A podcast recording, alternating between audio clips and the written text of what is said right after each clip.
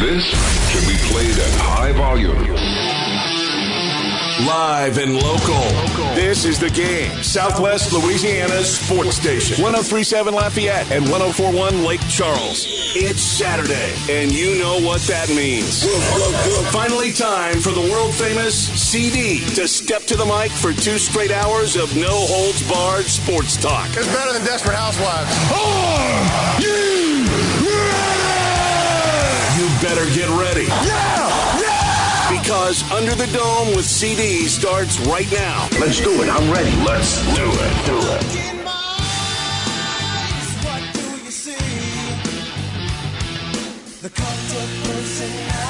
And welcome, everyone. Hour number two of two of Under the Dome with CD is officially underway right here on the game 1037 Lafayette 1041 Lake Charles.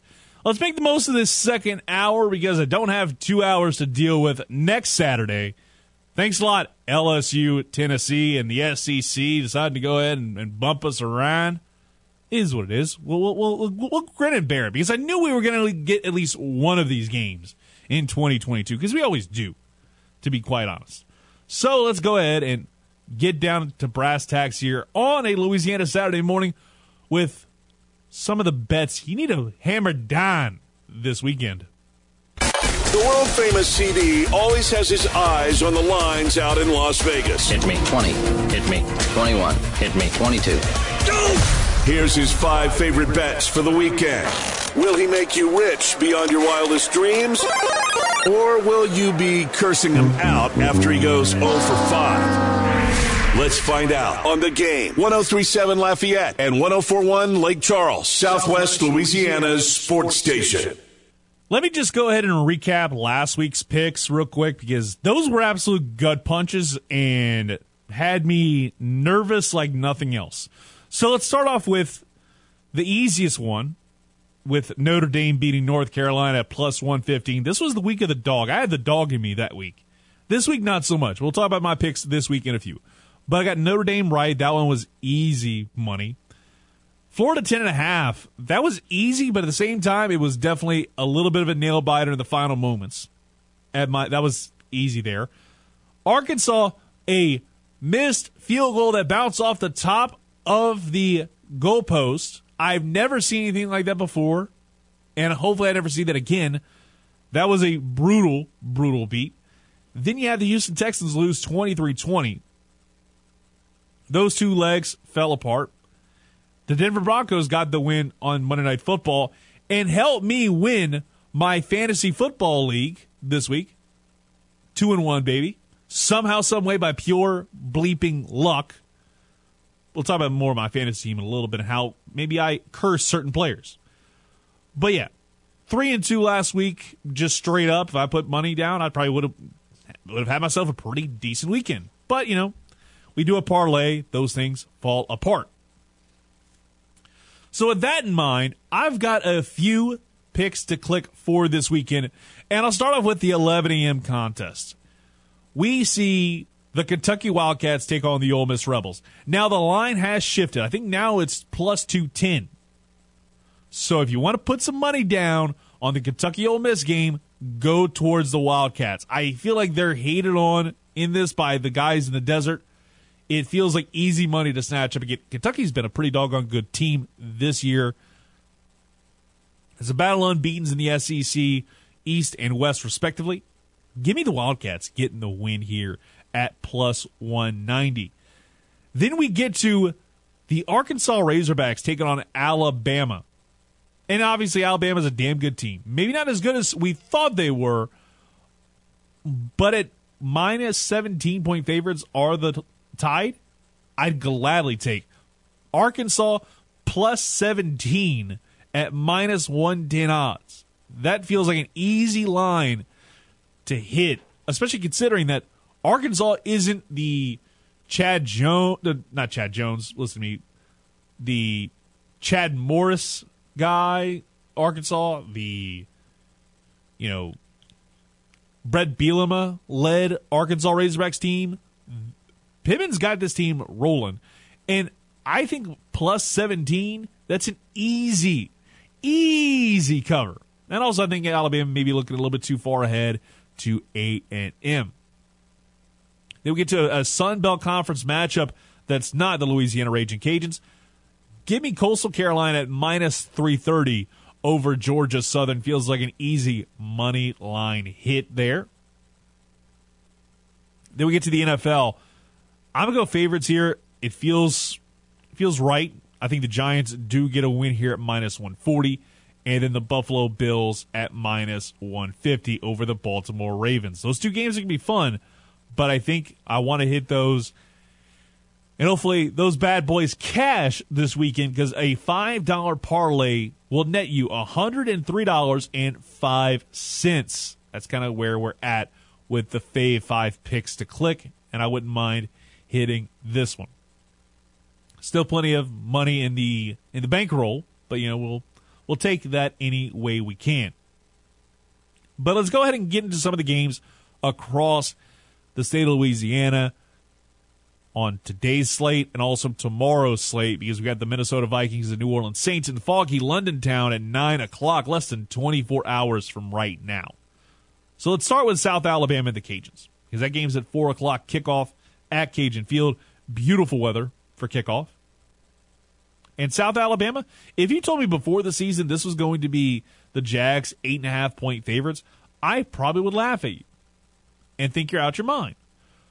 But with everything that's happened over the last few weeks and the news that Chandler Fields is currently listed as doubtful for the contest, I wouldn't take the eight and a half point spread.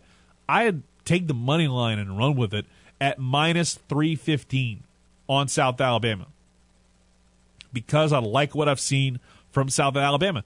Outside of blowing a lead against UCLA, they have been a phenomenal team with their quarterback in tow. And again, I said it earlier. They have a quarterback, the game doesn't change. I like what I see. Over under is 47 and a half. And I think just based off of what I've been seeing, the Cajuns have been kings of under at, you know, eight of their last nine games have hit the under.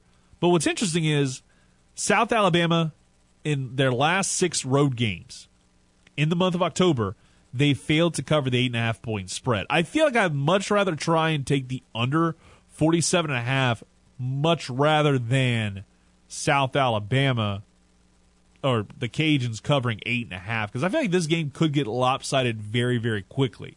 So if I'm going to take it, I'd say take the spread, take take South Alabama and the points under 47 and a half and I'd gladly take the money line to minus 315. You won't get much of a return on an investment on the minus 315, but I think if you want to put that in a parlay with some other heavy favorites or strong favorites, gladly take that and go go take that opportunity. Then you have LSU taking on Auburn on the plains. It's Tigers versus Tigers slash War Eagles slash Plainsmen. This one, you got the Tigers eight point favorites over under a 45 on the button and a minus 305 money line for the Tigers of the purple and gold variety. For me, again, I'd much rather take the money line on this because I, I don't know how this game could go. I feel like LSU does win, but I think Auburn is a team that for a good while they've had opportunities where they've played some good games and they've won some quality contests. But Auburn LSU, the history, especially the last few years, it's been highly competitive. Like seriously, go back to 2016. There's a stretch from 2016 till 2020 when they lost, when LSU lost Auburn 48 to 11, where games were decided by no less than four or five points. That's an incredible stretch run of games that did not like if you saw that spread eight points. I'd probably take Auburn to cover the spread, but personally, I would gladly take the money line at minus 305. Some of the other notable kind of st- kind of statistics here and also where they're kind of leaning on odds. Jayden Daniels passing yards are over under 217 and a half. One and a half t- passing touchdowns over under. You also have receiving yards between Kayshon Boutte and Malik Nabers. It's 55 and a half for Kayshon. Over under for Nabers is 52 and a half. Tank Bigsby has over under 12 and a half reception uh, receiving yards. And honestly, I'd probably take that over 12 and a half. If I'm being honest. Tank Bigsby over under 70 and a half rushing yards. Don't know if I touched that off top. But definitely would touch Tank Bigsby over 12 and a half and probably over 0.5 touchdowns. Tank Bigsby getting a touchdown, that feels like a thing that can and will happen. And you won't get much off of those off those bets, but it's interesting to see like basically there's four bets you can place right now where I'm seeing half a touchdown on Jayden Daniels, Tank Bigsby, Kayshon Boutte, Malik Nabers. If you see touchdowns, now rushing touchdowns for Jayden Daniels, I probably wouldn't touch that. But receiving touchdowns, 100% run with that. If you want to make a same game parlay out of that, you could probably make a decent amount of money off of that. Then you have the Minnesota Vikings taking on the New Orleans Saints in foggy London town. Vikings currently three and a half point favorites. Over under is at 41. I'd probably take the under 41, to be honest with you, just based off of what I've seen from the New Orleans Saints as of late. That they have not, that they have struggled offensively. That said, the month of October is when they get their bleep together. They've won 18 of their last 19 games in the month of October. Plus 140 odds are the Saints. If you want to make some money, that'd be an odd to take and run with. That said, I probably lean more towards the Vikings at minus 165 just to be safe because I don't know if Andy Dalton, the Ginger Ninja, gets it done for the black and gold. Mind you, his odds of over under are astronomical compared to what we've seen with Jameis Winston the last two weeks. Over under 224 and a half for him. Meanwhile, Kirk, don't call him Kurt Cousins at 253 and a half over under there. I'm intrigued to see how Andy Dalton does. I'm not necessarily sold on 224 and a half over under. I'd probably on the safe side go over on my end because again, life's too short to bet the over. Some of the other alt lines and stuff like that, you know, I'm seeing as high as 16 and a half according to some of the lines that pop up. But if I were to put a odds on for the first touchdown score, I got to go with the former LSU Tiger, Jettas at plus 650. That is a value pickup right there. We're going to go ahead and take a quick timeout. When we come back, we're going to talk about what's going on with the NFL. And I'm going to rant for a while. So if you want to call in 337 706 0111, going to talk with Bob Rose at the bottom of the hour. But I've got to get my frustrations out about a certain league and the way they've bungled the situation with Tua Tagovailoa. Back after this on the game, 1037 Lafayette and 1041 Lake Charles, Southwest Louisiana Sports Station, and your home for the LSU Tigers and Houston Astros. Who is the world famous CD really? Whatever you think when you think sports radio, he's the exact opposite. Yes, I will do the opposite. Let's get back to Under the Dome with CD before he starts acting like Costanza. George is getting upset. On the game, 1037 Lafayette and 1041 Lake Charles, Southwest Louisiana's sports station. Back to Under the Dome with CD right here on the game 1037 Live. He had a 1041 Lake Charles.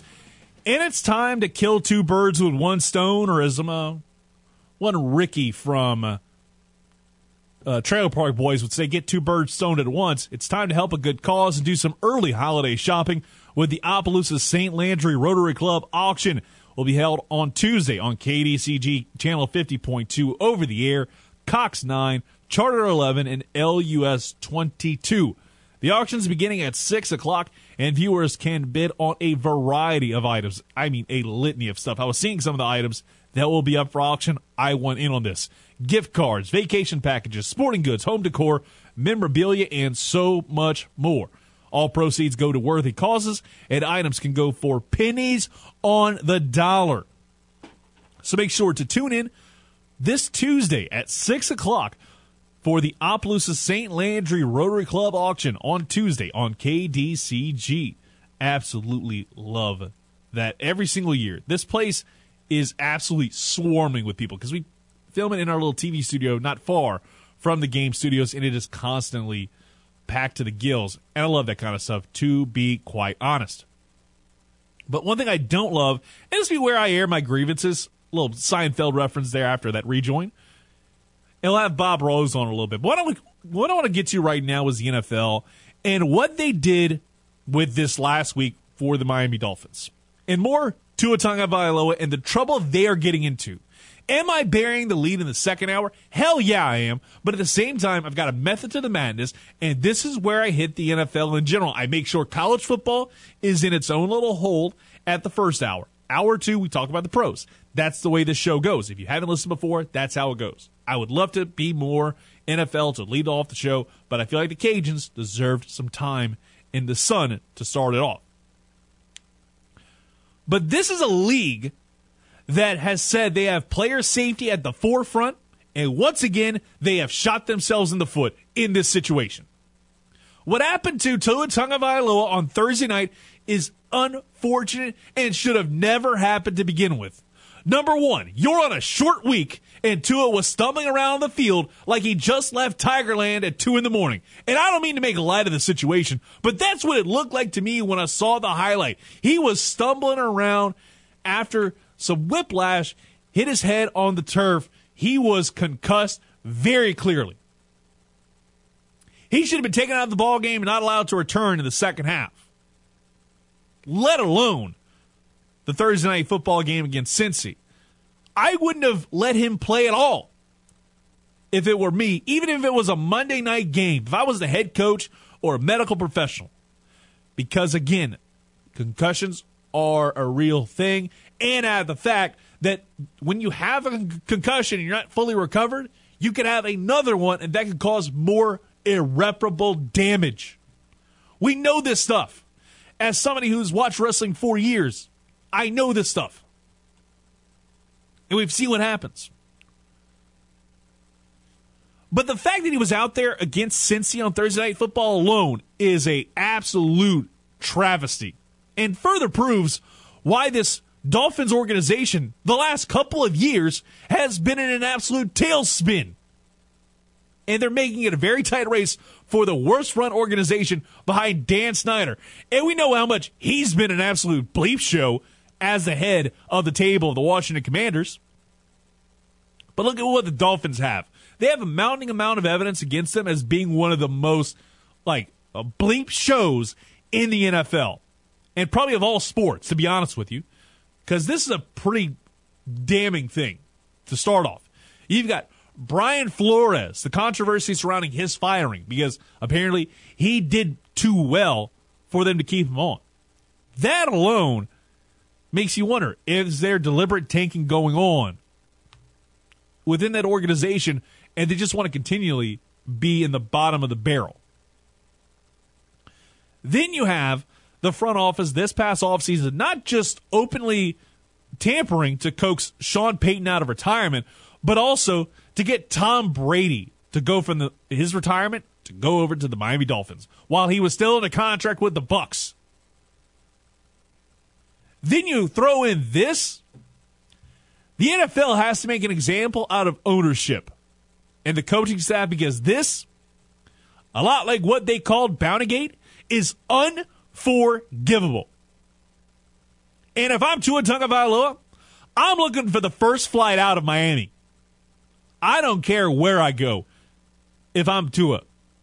But if you want to put my health at risk, and this is for anybody, be honest with you, but anybody that has an opportunity to play professional football, it's an honor and a privilege. And there is a clear assumption of risk when you play football, period. But when you're playing at the highest level, and more importantly, you are dealing with a concussed player, you sit him down. And it further proves why I think the league does not give a crap about player safety. They can say that, oh, we we put a extra emphasis on player safety. BS. Because you would have stepped in and said, hey, he can't play this Thursday till we complete this investigation. So the NFL wants to say, hey, we, we believe in player safety. BS. BS. Because of stuff like this. Tua Tagovailoa did not need to play this past Thursday night. And the fact that the Amazon broadcast on Thursday Night Football, which is not the best, their play by play guys, fantastic. Al Michaels, and who would have thought Kirk Herbstreit could be a good NFL commentator in 2022? That wasn't on my bingo card.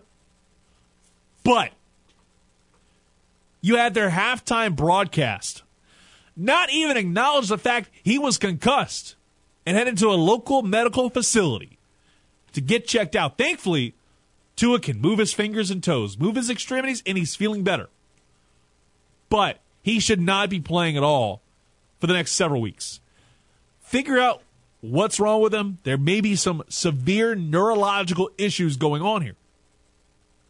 And the NFL's probably got some lawsuits on their hands before too long with all this. But it's amazing how much of a bleep show the Miami Dolphins have been. And what I saw Thursday night, whenever you had a Cincinnati Bengals player just throw him down and all of a sudden to his head, again, whiplashes onto the turf and his fingers are seizing up. That was a gruesome sight and way more gruesome than Joe Theismann having his leg just destroyed. Way more gruesome than Alex Smith a few years ago with the Washington Commanders. This was gruesome because you don't know if Tua and his career could have been done. Because again, it can take any hit like that that could cause you to have paralysis, be it temporary or permanent.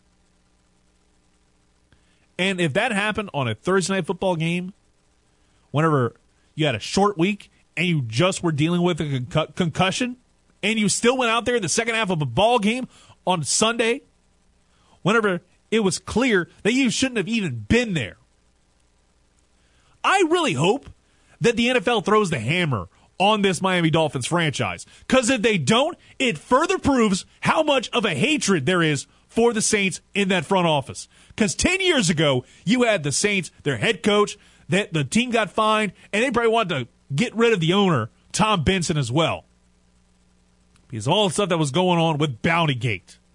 All because of Brett Favre getting absolutely demolished by the Saints.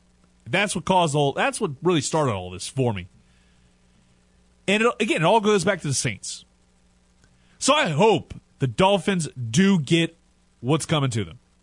And there is a massive change in how they do things. Cuz there's there needed to have been changes for a long time if I'm being honest with you. This should have been nipped in the bud right away. And this is what I was thinking. Kind of like how the UFC does it. I, because I like how they do things to a certain extent when it comes to fighters after a fight when they have an injury, be it a concussion or otherwise. They put them on a medical suspension and say you're suspended for six months. When your six months are up, you can kind of get ready for your next fight. Suspend them for one game in terms of a medical suspension. That's how concussions should be handled, especially with that kind of game. That was an absolute bleep show and further proves why I think the NFL doesn't give a damn about player safety. Again, purely my POV. If you disagree with me, far be it for me to stop you from calling the hotline 337 706 0111. 337 706 0111. But in the meantime, in between time, we'll take a quick time out. When we come back, we're going to get on our guy Bob Rose talking Saints football, kind of doing pinch hitting or better yet, I'm taking the heater out right now. 10:30. Bob Rose coming your way next right here on the game 1037 Lafayette and 1041 Lake Charles, Southwest Louisiana sports station and your home for the LSU Tigers and Houston Astros. Most sports talk shows turn it up to 10 on the amp, but Under the Dome is far from your ordinary sports talk show. It takes it just one step higher. These go to 11. Now back to the show that gets the lead out. Under the Dome with CD on the game. 1037 Lafayette and 1041 Lake Charles, Southwest Louisiana's sports station.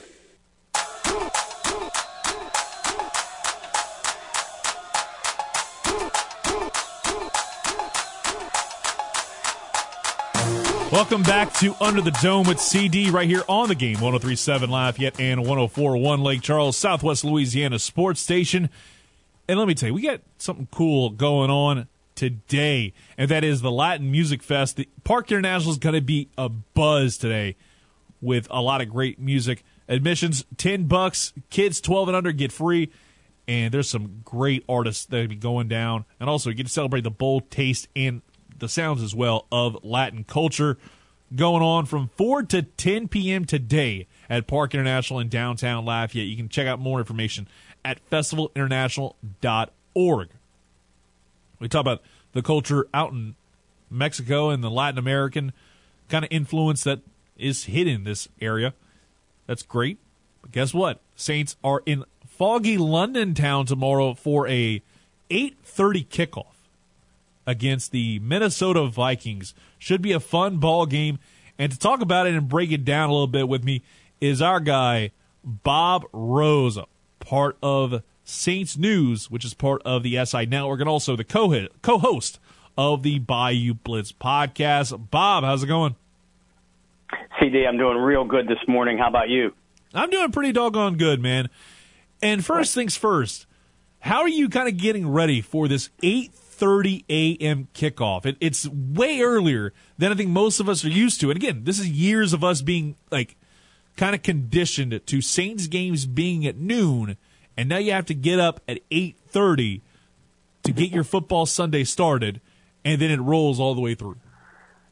Uh, well, personally, I got no problem getting up. I don't sleep well anyway. I have a toddler and a puppy, uh, so I'm going to be up and out of bed at six, uh, yeah, six a.m. Uh, Brendan and I are rolling with the Bayou Blitz Saints News Network pregame show at seven a.m. So you know, I, I'll be raring to go whether I like it or not. But you know what? As far as uh, you know, if I'm a player or coach, I really like what Dennis Allen did with the team this week. Uh, you know, if I'm running them, uh, you know, when I was coaching, you know, certainly at a far lesser level, uh, I I always wanted to get my team to the next venue, to an away venue, as quickly as possible, uh, especially for a you know for a big game like this is for the Saints. Uh, and you know, Dennis Allen and the Saints being there all week, uh, it took them away from distractions at home. Uh, you know, from some of us media types that are criticizing them maybe a little bit. Uh, it certainly got them used to the jet lag because there's a uh, what a six hour time difference between yeah. London and New Orleans. Um, yeah, and like you said, it, yeah, it allows the players' body clocks a little, a few more extra days to adjust to the chi- time change. Not to mention, you know, take in the views in London, maybe relax a little bit. Uh, they got to that venue so quickly to allow themselves to settle in and start rehabbing those injuries. Although with the with the number of players that are out, I don't know how much good that did. But I, yeah, I, I really like what the organization did.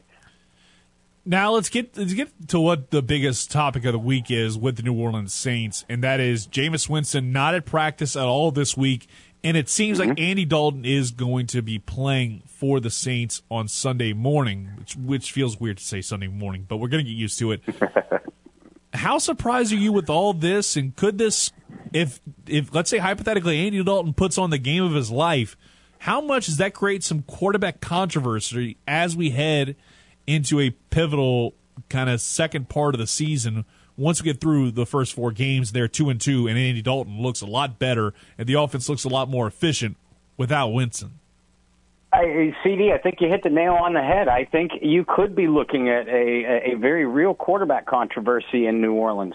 Uh, first of all, I think it's the right move to sit Jameis Winston, and we're talking. You know, Dennis Allen is sitting him because of injuries uh, and, and his back specifically, not because of performance. Because if it was yep. pure, purely performance based, there'd be a lot of Saints sitting down right now. Uh, yeah, so I think it's the right move in that aspect. Uh, but you're right. I mean, if Andy Dalton balls out, uh, given the nature of Jameis Winston's back injury and they're, that they're coming back from London without a bye week and got to go right back to work, I think you then start Andy Dalton against Seattle the following week. And if Dalton plays well for two consecutive weeks, I think at that stage you got uh, you you have a real quarterback controversy. If Dalton just plays well for one, then struggles against Seattle, uh, or Jameis is ready to go, I think Jameis is back in the game uh, or back in the lineup because yeah, when healthy, I don't think there's any comparison at this stage of their careers. Jameis Winston is the far better quarterback, uh, but he's not healthy. He is struggling. He's not seeing the field very well. Yeah, he's not maneuvering well in the pocket because of those injuries. So, yeah, I agree with you. I think if Andy Dalton does play well, Dennis Allen has a tough decision to make. However, I do think it's going to take more than just one game of uh, of standout play. Talking now with Bob Rose, Saints News Network, part of Sports Illustrated's network, and also the Bayou Blitz podcast co-host. And we bring up quarterback controversy. It feels like it's been a long time since we can talk about true, honest to goodness quarterback controversy. Because last year, I don't think there was any controversy at all. It felt like Jameis Winston was going to be QB one heading into that mm-hmm. season. When when's the last time you can remember there being a true, honest to goodness QB controversy? Truthfully, I think you got to go back to uh, the the early Jim Haslett years. Uh, you know, in 2000, Jeff Blake went down. He was playing very well, uh, but went down with that broken ankle. Aaron Brooks came in, steered the ship for the rest of the year, did very well. Obviously, won a playoff game, uh, first ever in franchise history. Uh, and then the following year, Aaron Brooks ended up being the starting quarterback. But I think people forget that Jeff Blake was with the team one more year.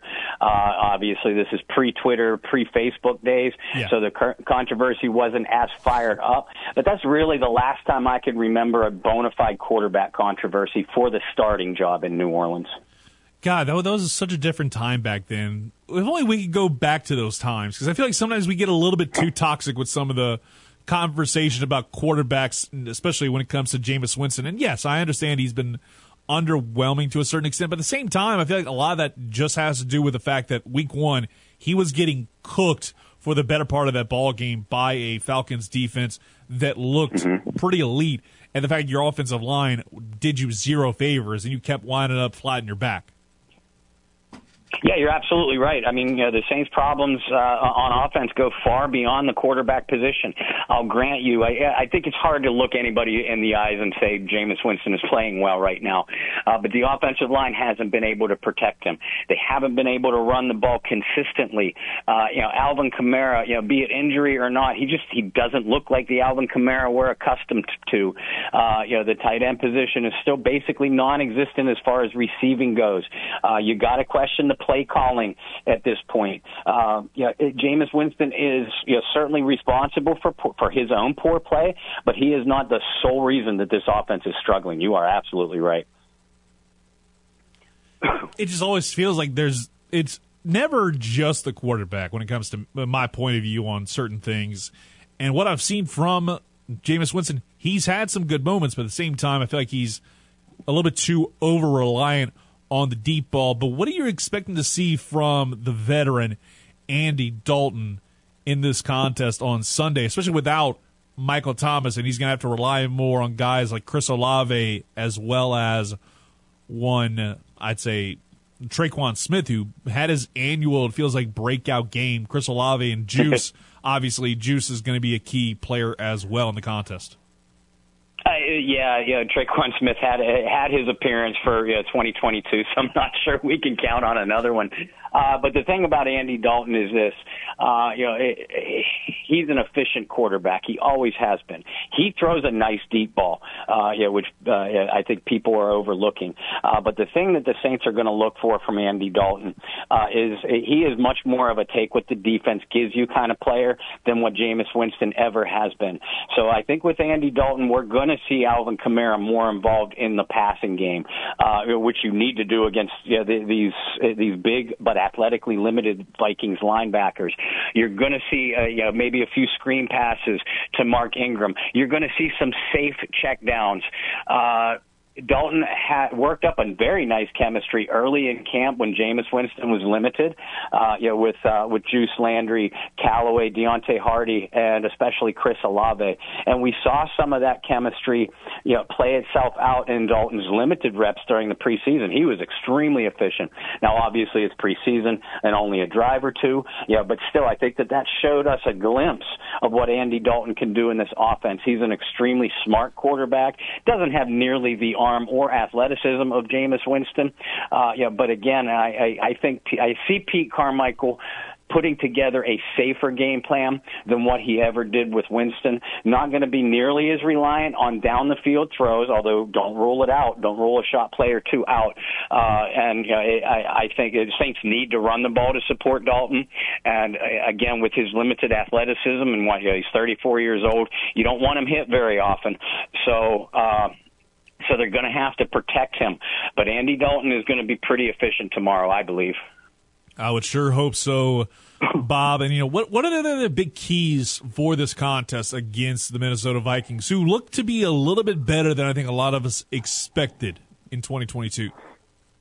Uh, yeah, you're absolutely right. Well, for, yeah, eh, we've been talking about the offense. This Saints team needs something offensively. Uh, the defense cannot continue to carry them. Uh, you know, but they have a nice matchup against a Minnesota team that's ranked near the bottom of the league. You know, granted it's only three games, but they rank near the bottom of the league in most categories. So the Saints, I believe, will be able to move the ball against Minnesota's defense, but they're going to have to stop shooting themselves in the foot. These self-inflicted miscues have killed this unit all year long defensively, you're t- you're looking at a marquee matchup between Marshon Lattimore, Bradley Roby, Paulson Adebo uh, against the Viking receiving trio of uh, you know, Justin Jefferson, of course, Adam Thielen, who has been a Saints killer, and KJ Osborn. Uh, I look for the Saints to do fairly well, but uh, especially in this day and age of the NFL, you can't cover a guy, cover your guy forever, not without drawing a flag uh, or or having to back off a coverage. So you need to get pressure on Kirk Cousins. Kirk has only been sacked four times this year, uh, but I was researching for an article uh, that I just published this morning. He's been hit or pressured 35 times. So that tells me that the pass rush is still getting to Kirk Cousins. Uh, you have to eliminate the Vikings running game. You have to. And Dalvin Cook is banged up but will play. If you can manage to do that and make the Vikings one dimensional, that's out of Kirk Cousins' comfort zone. He's not an air it out 40, 45 times a, a game kind of guy. Uh, you know, if uh, if he throws the ball that much, the Vikings are usually in trouble. And when he does throw, you got to pressure him. He gets rid of the ball quickly, so I don't know how many times you'll get him on the ground. But you pressure Kirk Cousins, he's bound to give you a couple errant throws, and the Saints defense has to capitalize. They played pretty well, especially against the pass, but they have not forced turnovers yet this year. Only three of them, and no, none of them have been interceptions. So the uh, Saints defense has to flip the field. If they can do that, and the offense stops shooting themselves in the foot, I actually like this matchup in favor of New Orleans it's definitely going to be an intriguing ball game, especially because you look at the Saints; they have performed really well in the month of October the last few years. Yes. Yeah, they absolutely have. Going back to the early days of Sean Payton, uh, I don't have the numbers in front of me, but it, I mean it's a ridiculous winning percentage. Uh, you know, it's somewhere I believe close to 80% of their ball games uh, under Payton's tenure. And granted, I know SP on the sidelines anymore. Uh, you know, but uh, a lot of those same players, most of the same coaches are in place. If the Saints are going to make a run for any kind of playoff berth whatsoever, they need to have a solid October, uh, and it has to start now. You can't open the season one and three with all three uh, losses coming in your conference. That's going to kill you come uh, tiebreaker and playoff stretch time. Oh no, it, no, exactly. Because I, I, you bring up stats and facts. Here's something that I think I've brought up before in the past on the show: is when the Saints start one and three since Sean Payton took over as the head coach of the Saints, they have when that happens, they get a losing record, and it's always seven and nine. So you have you pretty much have to win this game to even have a shot at getting to the postseason. And I think your chances don't get much better because obviously after this week you're going to have to also go through the rest of your gauntlet of a season where you're having to deal with the Bengals in just a few weeks' time. So I think I agree with you. This is a game that is to a certain extent must win. Yeah, absolutely. It's as close to a must-win situation as you can have in Week Four. Uh, yeah, because like you said, you still have uh, back around your division, and you know, those are always crapshoot games. You got the Bengals, you have the Ravens, uh, you know, 49ers, Rams, Cardinals, which were a playoff team last year. On paper, this is such a daunting schedule, uh, and you know you have to get the wins where you can uh, and rack up as many of them. Where I'm not going to call any win in the NFL easy. Uh, you know, but uh, yeah, you're, uh, the Vikings are in the same situation you are as far as the New Orleans Saints are concerned. They had to travel across the pond. They had to deal with the adversity of uh, uh, you know, such travel, a, a daunting travel schedule, uh, body adjustments, time clock uh, adjustments, and so on and so forth. Uh, yeah, so as far as I'm concerned, the playing field is on, on level grounds here. Uh, you know, the Saints have to come out of this with a victory. I'm not going to wave the white flag on the season if they don't, but the statistics you just laid out, they speak for themselves, man they speak for themselves, Bob. And you know what, Bob, you speak for yourself really well, brother. Appreciate you coming on the program, my man. We'll talk to you down the road. Enjoy the rest of your weekend and try and get some sleep before the nine o'clock kick. All right. I'm going to try to squeeze in a nap this afternoon. Uh, but I thank you, CD. It's always an honor being on with you. Uh, you put out a great show. Can't wait to do it again. Appreciate it, brother. That was Bob Rose. You can follow him on Twitter at BobbyR2613. And I got to say, I, I keep forgetting that, like, I was looking at his profile picture before putting the show graphic out and he's got the Jim Don't Call Me Chris Everett jersey out there, and it's autographed. Love to see it, mind you. Chris Everett, uh, excuse me, I, I said it. Jim Everett. He blocked me on Twitter because of the Chris reference, but again, that's because I'm more of a OG jungle kind of guy. We'll take a quick timeout, wrap the show, one final take, and it's baseball related, surprisingly. So we'll go ahead and take a quick timeout, get to that right here on the game 1037 Lafayette 1041 Lake Charles, Southwest Louisiana's sports station. Before we close up shop here on Under the Dome, CD has just one more take to fire off before he drops the mic. Is it going to be a take that lands on the Scoville scale? Or is it going to be as cold as the pizza in your fridge? Let's listen in and find out. Welcome back to Under the Dome here on the game. 1037 Lafayette on 1041 Lake Charles, Southwest Louisiana sports station, your home for the Houston Astros and LSU Tigers. About to get out of here on a Saturday. And I want to talk about the MLB and the home run record, mainly because Roger Maris Jr. decided to open up his mouth and say something I feel like I vehemently disagree with. And that is the fact that you have Aaron Judge tie Roger Maris' 61. And he said if he hits 62, then he's the real home run king. And he basically disqualified Mark McGwire and Barry Bonds for what they did. And here's the thing it's perfectly valid, his point of view. I just disagree because it's still their record. Yes, there are asterisks, but at the same time, unless Aaron Judge has a season akin to that and hits 70 plus home runs, he is not the real home run king. I understand there's a superiority complex of being a Yankees fan or being a Yankee in general, but that doesn't mean that you usurp the throne because of one person. I understand. And again, it's the old school, and I've said it before, I'll say it again the hashtag baseball boomers putting that narrative out there. That's how I see it. When, when you talk about Aaron Judge, what he did was great, no doubt about it. Being able to break a record that nobody thought would be broken in a Yankees uniform of Roger Maris's 61 home runs, and if he hit 62, amazing. puts him down as one of the greatest Yankees to play the game. And here's the scary part he's just getting started. I guarantee you, he's probably going to be one of the best Yankees of all time if he sticks around. Because there's obviously something about money playing a role, and it always does play a role when it comes to certain players. But that's what I got for this week's program. We won't talk to you next week because, well, LSU pregame is going to be at 9 o'clock when they take on the Tennessee Volunteers. Hopefully, the nice weather that we've got holds up because, trust me, if it's like it was a few weeks ago when, LSU, when Alabama played Texas at swamp ass 11 a.m. in the morning in Austin, Texas, when it was 100 plus degrees on the field, I guarantee you it's not going to be a fun time. But if it's this kind of weather, I think the fans at LSU will not be complaining a single bit.